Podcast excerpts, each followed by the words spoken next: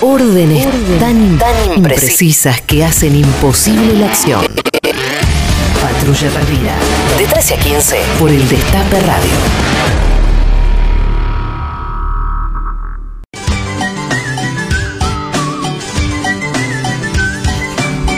...13.32 en toda la Argentina... ...vamos a repasar algunos audios que nos deja la televisión... ...se acerca el cierre de listas... ...y parece que en Cambiemos hay algunas figuras importantes que no participarán de la toma de Mucha gente está comiendo sapos a más no poder, ¿eh? Sí, sí. Hay, siempre hay bronca, ¿no? Hay heridos. Hay mucha, mucha bronca y heridos.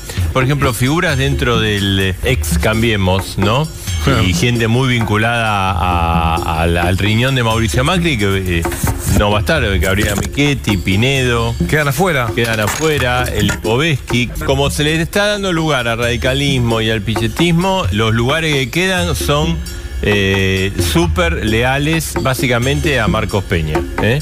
Y Marcos Peña, que para el Círculo Rojo, para muchos con la incorporación de Pichetto, ha perdido un poco de, eh, digamos, de rol céntrico, digamos, como única figura referente. eh, en el tema de las listas, tiene la lapicera.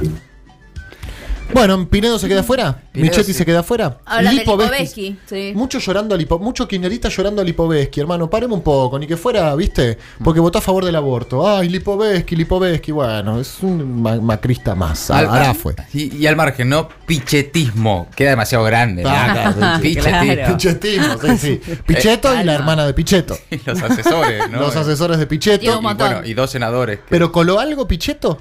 Ah, Pichetto lo, a Pichetto lo que le encargaron era un poco es esto de las listas cortas, de generar que en las provincias que, que no iban a acompañar, no se iban a colgar de las boletas de Macri, que por lo menos no se colgaran de la de Fernández. Y tampoco tuvo demasiado, demasiado éxito eh, esa maniobra. Generó que hasta ahora Pichetto, este imán que iba a generar la incorporación de Pichetto, un bloque propio con Menem, Reutemann y un par de senadores que ya eran prácticamente más oficialistas que opositores, como el caso de Espínola, eh, Sí. Krexler del sur también, del Movimiento Popular Neuquino. ¿Está confirmado lo de Chubut? Porque, porque Chubut, Arcioni eh, gana. Se saca la foto. Más. Pasó mucho este año que los gobernadores, cuando ganaban, cuando lograban reelegir, no permitían que nadie se subiera al escenario, Correcto. ¿no? O sea, Obvio. Ganó Schiaretti y dijo: no, no viene Sí, la baña. esto Provincializar muerto". la, la elección. Exacto, estos muertos de hambre no se suben. Arcioni sí lo dejó a Massa subirse y de hecho ese día que ganó la elección fue que se dio el famoso cruce entre Alberto y Massa en C5N que acordaron tomar un Café. café. Y el segundo en la provincia de Chubut, ahora no me sale el nombre, ¿a quién le ganó la elección eh, Arcioni? Ay, me sale Cabrales, pero no, No. era Cabrales. Linares. Linares, Carlos Linares. Linares, eh, alineado completamente con la fórmula Fernández Fernández y Arcioni alineado con Massa. Sí. Digo, eh, ¿no podría llegar a suceder que Chubut eh, decida finalmente no ir con boleta corta? Por ahora es una de las provincias que está anotada dentro de esas que van con lista corta. Eh, pero también hay, hay que ver, después, más allá de, de si es lista corta o no, hay provincias en las que una lista corta beneficiaría a la Casa Rosada y otras en las que beneficiaría a la fórmula Fernández Fernández. Tampoco estamos hablando de que hay 15 provincias con lista corta. Claro. ¿no? Son 5, de las cuales algunas será obvio. No, no hay demasiado. No me quiero poner fa- eh, demasiado fantinesco, pero ¿podés explicar, Mati, o, Sí. o, o- Carla, o, o quien quiera, digamos, eh, yo no podría explicarlo de una manera que se entienda, qué significa ir con lista corta, cuál es la diferencia con ir con lista completa, por qué un gobernador elegiría ir con lista corta, en qué nos perjudica, en qué nos beneficia? Lista corta es que vos entras al cuarto oscuro y no hay en la lista de diputados eh, que van, diputados nacionales por tu provincia, no están colgados, no están prendidos, pegados de ninguna boleta presidencial. Bien. Entonces vos entrás y tenés la candidatura de Macri, la candidatura de Fernández, eh, que posiblemente en, esa- en algunas de esas provincias tengan sus candidatos a diputados nacionales, y por ahí hay alguna lista conformada o indicada por el gobernador de esa provincia que dice, no, vamos solos. Entonces Bien. entras y tenés un papelito. Sucedió, por ejemplo, con eh, Federico Pinedo en el año 2015, que fue candidato a, no me acuerdo si diputado o senador, eh, senador me parece, con lista corta. Eh, fue- Claro. No, perdón, 2015 no, 2011, Es 2011. como, es como un corte de boleta hecho por Hecho ellos por el mismos, propio- claro, por la propia fuerza política. Exactamente. Sí. Como Bien. para que cada uno, digamos, están los legisladores ahí y que cada uno después elija la fórmula presidencial que más le guste, ¿no? O sea, no. Sí, Correcto. Claro. Y, y no necesariamente, bueno, no hay que generalizar, no necesariamente la lista corta favorece eh, a alguien, eh, a Macri o a Fernández, sino que ahí depende de la provincia. ¿no? Por ejemplo, Córdoba, que Schiaretti vaya con lista corta, cuando tranquilamente podría ir colgado de la, de la lista de Macri, teniendo en cuenta la buena relación que tienen, teniendo en cuenta el porcentaje y el respaldo que tiene Macri en Córdoba, Claro. o que sacó por lo menos el 70% de un batalla en el 2015, le beneficiaría ahí una lista eh, prendida de su candidatura.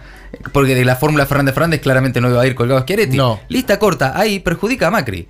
En Tierra del Fuego es lista corta, pero favorece a la fórmula Fernández Fernández. Eh, el macrismo en Tierra del Fuego perdió con el voto en blanco. Claro, sí, sí, Claro. sí. Y Y, ahí, los dos candidatos principales, los dos están con Fernández Y en Fernández. Córdoba- Bertone que perdió y Melella que Vayamos a la provincia que por ahí este, genera más todo, ¿no? Córdoba 2015, este año va con lista corta. Ahí entendemos que beneficia a Cambiemos o... Yo lo de Córdoba creo que perjudica a Macri. Porque, ¿qué era más posible, digamos? Una- una- la, la lista de diputados nacionales de Schiaretti. ¿De quién podría colgarlo? Claro. Yo, ta- yo también lo tomé como que iba a perjudicar a Cambiemos porque, bueno, le estaba sacando todo el apoyo de Schiaretti, digamos, directo por lo menos. Claro. No, y la baña, ¿no? Por ahí era la, la única fichita que se podía jugar la baña.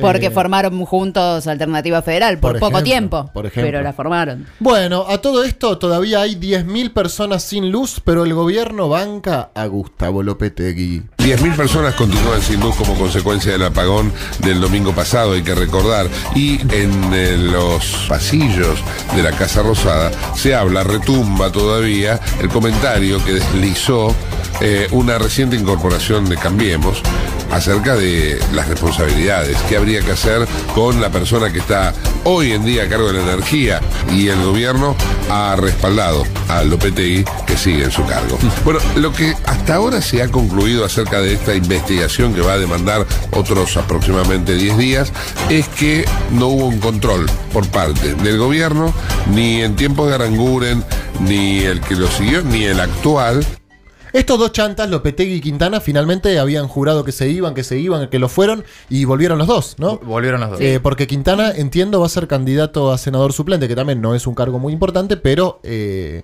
sería quien reemplace a Lustó eventualmente si a Lustó le pasara algo, o si decidiera volver a ser embajador en Estados Unidos, Correcto. o en otro lado, o si llegara a ejercer algún cargo en el gabinete, Correcto. eventualmente si Macri gana, Queda Quintana. o si gana Fernández también.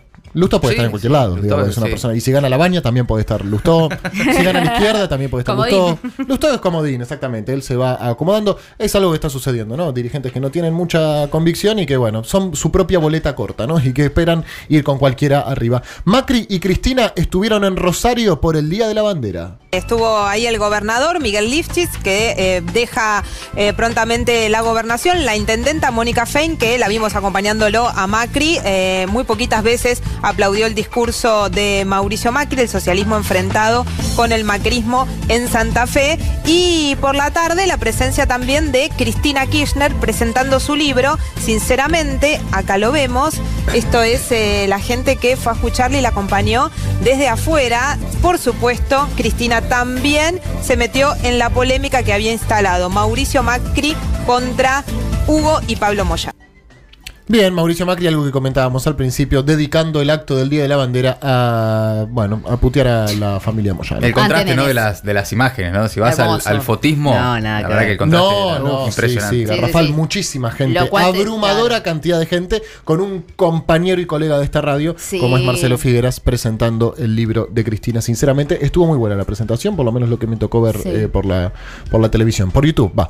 Robó una casa rodante y cuando lo detuvieron, dijo que se la encontró en la calle. Este aplauso para usted. Usted si se encuentra algo en la calle, ¿qué hace? y lo tengo que buscar quién es el dueño, no sé, no sé dónde, y llamaré a la policía para devolverlo. Bueno, algunos no hacen eso, se lo llevan. La lo que casa pasa de que, se llevó. claro, la casa rodante estaba estacionada en la puerta de un domicilio. Esto Sí. fue en Quilmes. ¿Y un hombre pasó caminando y empezó a arrastrar, a tirar la casa rodante para llevársela hasta el lugar en donde él vivía. Cuando, claro, los efectivos de comando, de patrulla, de Quilmes, vieron esta situación, ¿qué es lo que hicieron? Parar a la persona y preguntarle qué es lo que estaba haciendo y si esa casa rodante era de él. ¿Y la respuesta qué fue?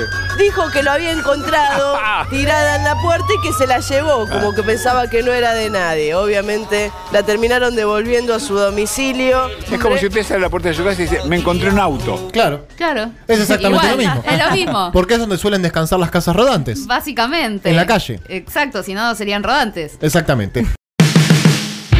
Marchando a paso firme. Aunque no sabemos a dónde. Patrulla perdida. De 13 a 15. Por el Destape Radio.